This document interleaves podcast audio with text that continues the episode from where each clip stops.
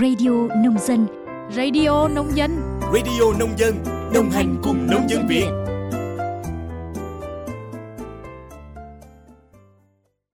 Biên tập viên Minh Quân và Minh Yến xin kính chào quý vị và các bạn thính giả của Radio Nông Dân. Quý vị và các bạn đang nghe bản tin nhịp sống nông thôn mới. Bản tin hôm nay, ngày 5 tháng 1 năm 2024, sẽ có nội dung về sự kiện của Hội Nông dân trên toàn quốc và tình hình hoạt động sản xuất của ngành nông nghiệp.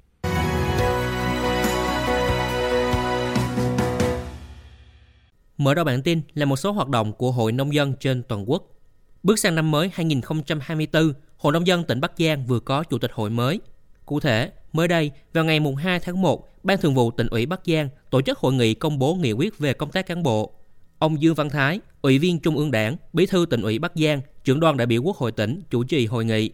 Tại hội nghị, Ban Thường vụ tỉnh ủy đã công bố nghị quyết về việc phân công điều động ông Ngô Tiến Dũng, Bí thư huyện ủy, Chủ tịch Hội đồng Nhân dân huyện Hiệp Hòa đến Hội Nông dân tỉnh Bắc Giang công tác, chỉ định giữ chức Bí thư Đảng đoàn Hội Nông dân tỉnh Bắc Giang từ ngày 1 tháng 1 và giới thiệu để bầu giữ chức Chủ tịch Hội Nông dân khóa 10, nhiệm kỳ 2023-2028. Phát biểu nhận nhiệm vụ, ông Ngô Tiến Dũng cảm ơn sự quan tâm, tín nhiệm của Ban Thường vụ tỉnh ủy, Hội đồng Nhân dân, Ủy ban Nhân dân tỉnh Bắc Giang.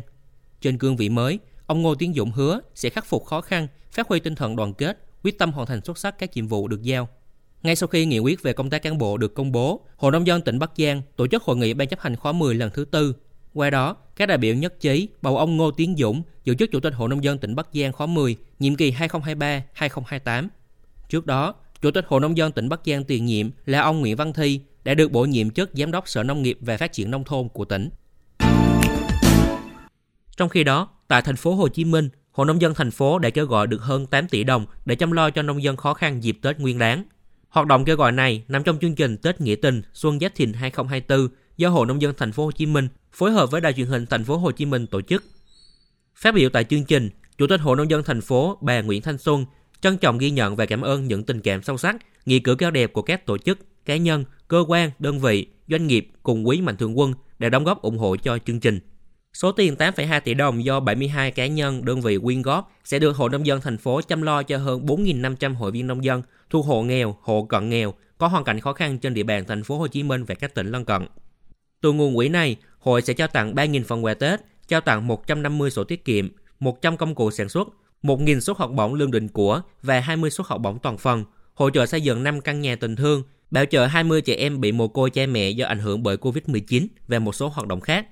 Tại mỗi hạng mục, Hội nông dân thành phố sẽ ra soát, lập danh sách để cho chính xác những phần quà này đến tay những hội viên nông dân thật sự cần hỗ trợ nhất. Chuyển sang một số thông tin nổi bật về nông nghiệp. Trong những ngày đầu năm mới, Bộ Nông nghiệp và Phát triển Nông thôn vừa tổ chức hội nghị tổng kết năm 2023, triển khai kế hoạch năm 2024 tại Hà Nội và kết nối trực tuyến tới 63 tỉnh thành. Thủ tướng Chính phủ Phạm Minh Chính đã đến dự và chỉ đạo hội nghị. Theo báo cáo tại hội nghị, năm 2023, tăng trưởng GDP toàn ngành nông nghiệp đạt 3,83%, cao nhất trong nhiều năm trở lại đây. Nông nghiệp tiếp tục khẳng định vị thế quan trọng và là trụ đỡ của nền kinh tế, góp phần ổn định kinh tế vĩ mô. Tổng kim ngạch xuất nhập khẩu nông lâm thủy sản duy trì ở mức cao, thặng dư thương mại đạt 12,07 tỷ đô, cao nhất từ trước đến nay. Ngoài ra, ngành nông nghiệp còn đạt được rất nhiều kết quả khác, trong đó có những thành tích lần đầu đạt được rất đáng được ghi nhận. Phát biểu tại hội nghị, Thủ tướng Phạm Minh Chính ghi nhận, đánh giá cao những kết quả toàn ngành đã đạt được và khẳng định nông nghiệp đã có một năm được mùa, được giá. Theo người đứng đầu chính phủ, để có được điều đó, ngành nông nghiệp đã xoay chuyển tình thế, từ chỗ lúng túng, bị động bất ngờ sang chủ động, sáng tạo, linh hoạt trong điều hành để có những kết quả tốt nhất. Chuyển từ phòng ngự, chống đỡ sang tấn công, từ đó tập trung vào một số ngành hàng có thế mạnh, giúp xuất khẩu rau quả, xuất khẩu gạo lập được nhiều kỷ lục mới. Đối với một số vấn đề còn tồn tại, đặc biệt là gỡ thẻ vàng IUU, Thủ tướng phê bình một số tỉnh thành trong thời gian qua chưa cương quyết thực hiện. Thủ tướng cho biết, sắp tới đây, chính phủ sẽ có kế hoạch kiểm tra, rà soát, triển khai cương quyết vấn đề này. Theo Thủ tướng, các địa phương phải tạo được công ăn việc làm, sinh kế, chuyển đổi nghề, đẩy mạnh tuyên truyền, giáo dục cho người dân để hiểu được trách nhiệm, nghĩa vụ trong việc gỡ thẻ vàng IUU. Về các mục tiêu nhiệm vụ năm 2024, Thủ tướng Phạm Minh Chính đề nghị Bộ Nông nghiệp và Phát triển Nông thôn đặt mục tiêu tốc độ tăng trưởng GDP toàn ngành từ 3,5 đến 4%, kiếm ngạch xuất nhập khẩu nông lâm thủy sản từ 55 tỷ đô trở lên. Cùng với đó là thực hiện 11 nhiệm vụ giải pháp trọng tâm để thúc đẩy hoạt động của toàn ngành. Liên quan đến công tác gỡ thẻ vàng của châu Âu với thủy sản Việt Nam, Cảnh sát biển Việt Nam cho biết, trong năm 2023, Lực lượng này đã phát hiện, kiểm tra, bắt giữ, xử lý 6 vụ với 7 tàu và 64 thiết bị giám sát hành trình tàu cá do tàu cá khác gửi. Trong năm 2024, ngành sẽ tập trung triển khai đồng bộ, quyết liệt các biện pháp ngăn chặn tình trạng tàu cá Việt Nam khai thác hải sản bất hợp pháp, không báo cáo và không theo quy định, gọi tắt là chống khai thác IUU. Trước hết là thành lập Sở Chỉ huy Tiền phương là nhiệm vụ ngăn chặn đánh bắt, khai thác thủy sản bất hợp pháp IUU, đặt tại thành phố Phú Quốc, tỉnh Kiên Giang. Hồi tháng 11 vừa qua, sau chuyến kiểm tra tại Việt Nam, đoàn công tác của Ủy ban châu Âu EC thống nhất chưa gỡ thẻ vàng với thủy sản nước ta. Đến tháng 4 năm 2024, EC sẽ tiếp tục tổ chức kiểm tra chống khai thác IUU một lần nữa. Đến lúc đó, nếu Việt Nam không đáp ứng được các khuyến nghị của EC, khả năng thủy sản nước ta nhận thẻ đỏ là rất cao. Qua đó, không thể xuất khẩu thủy sản đến các thị trường châu Âu và nhiều thị trường khác như Hoa Kỳ, Nhật Bản.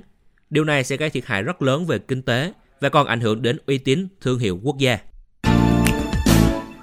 Trước đó, Phó Thủ tướng Trần Lưu Quang vừa ký quyết định số 1748 của Thủ tướng Chính phủ phê duyệt chiến lược phát triển trồng trọt đến năm 2030, tầm nhìn đến năm 2050.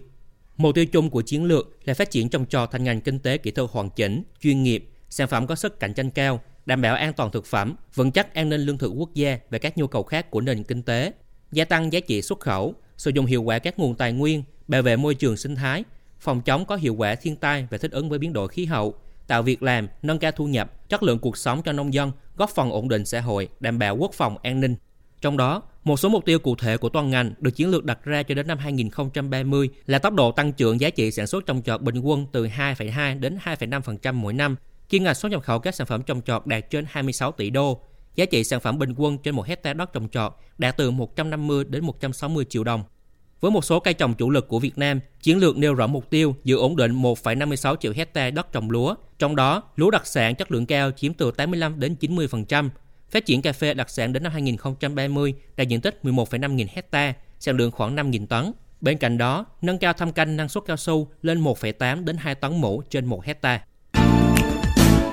Theo dự báo của Cục Thủy lợi thuộc Bộ Nông nghiệp và Phát triển Nông thôn, trong 3 tháng đầu năm 2024, El Nino tiếp tục duy trì với xác suất trên 90%. Cao điểm xâm nhập mặn ở đồng bằng sông Cửu Long sẽ rơi vào tháng 3. Theo đó, vào tháng 1 năm 2024, ranh mặn 4 gram trên lít có khả năng xâm nhập từ 45 đến 55 km, cao hơn từ 5 đến 8 km so với năm 2023. Xâm nhập mặn ảnh hưởng đến việc lấy nước của các công trình thủy lợi cách biển từ 40 đến 50 km trong các kỳ chiều cường. Theo ông Nguyễn Mạnh Hùng, trưởng phòng quản lý vận hành về tưới tiêu, Cục Thủy lợi, xâm nhập mặn ở đồng bằng sông Cửu Long năm nay có mức độ cao hơn trung bình nhiều năm, nhưng thấp hơn mùa khô năm 2015-2016 và năm 2019-2020. Để ứng phó với tình hình, các địa phương trong khu vực đã gieo cấy sớm, tăng cường tích trữ nước phân tán để phục vụ cho cây ăn trái. Khả năng thiệt hại sẽ không có nếu không xảy ra bất thường.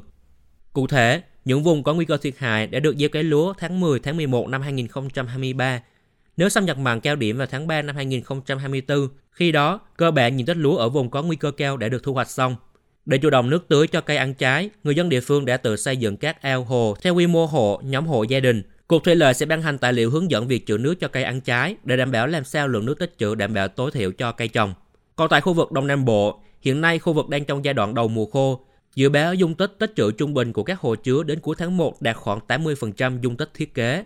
Với lượng nước trữ của các hồ chứa hiện tại và lượng mưa dự báo trong thời gian tới, nguồn nước cơ bản sẽ đảm bảo cấp nước cho sản xuất nông nghiệp vụ đông xuân 2023-2024. Tuy nhiên, Cục Thủy lợi cũng đưa ra khuyến cáo người dân cần sử dụng nước tiết kiệm và phân phối hợp lý để đảm bảo đủ cung cấp cho cả vụ hè thu 2024. Sau đây là một số thông tin dự báo tình hình gió mạnh và sóng lớn trên biển. Theo Trung tâm Dự báo Khí tượng Thủy văn Quốc gia, trong 24 giờ qua, ở khu vực Bắc Biển Đông có gió Đông Bắc mạnh cấp 6, giật cấp 7. Ở khu vực bãi Huyền Trân có gió Đông Bắc mạnh cấp 6. Ở Phú Quý có gió giật cấp 8. Ở Trường Sa có gió giật cấp 7. Dự báo trong ngày và đêm mùng 5 tháng 1, phía đông bắc của khu vực Bắc Biển Đông và vùng biển từ Khánh Hòa đến Cà Mau có gió Đông Bắc mạnh cấp 6, giật cấp 7, cấp 8, sóng biển cao từ 2 đến 3,5 mét, biển động. Vùng biển phía Tây của khu vực Nam Biển Đông, bao gồm vùng biển phía Tây quần đảo Trường Sa, có gió Đông Bắc mạnh cấp 5, có lúc cấp 6, giật cấp 7, cấp 8, sóng biển cao từ 2 đến 3 mét, biển động. Cảnh báo trong ngày và đêm mùng 6 tháng 1, khu vực đông bắc của Bắc Biển Đông và vùng biển từ Khánh Hòa đến Cà Mau có gió đông bắc mạnh cấp 5, có lúc cấp 6, giật cấp 7, cấp 8, sóng biển cao từ 1,5 đến 3 mét, biển động. Thông tin vừa rồi đã khép lại bản tin ngày hôm nay. Cảm ơn quý vị và các bạn đã chú ý lắng nghe. Xin chào tạm biệt và hẹn gặp lại.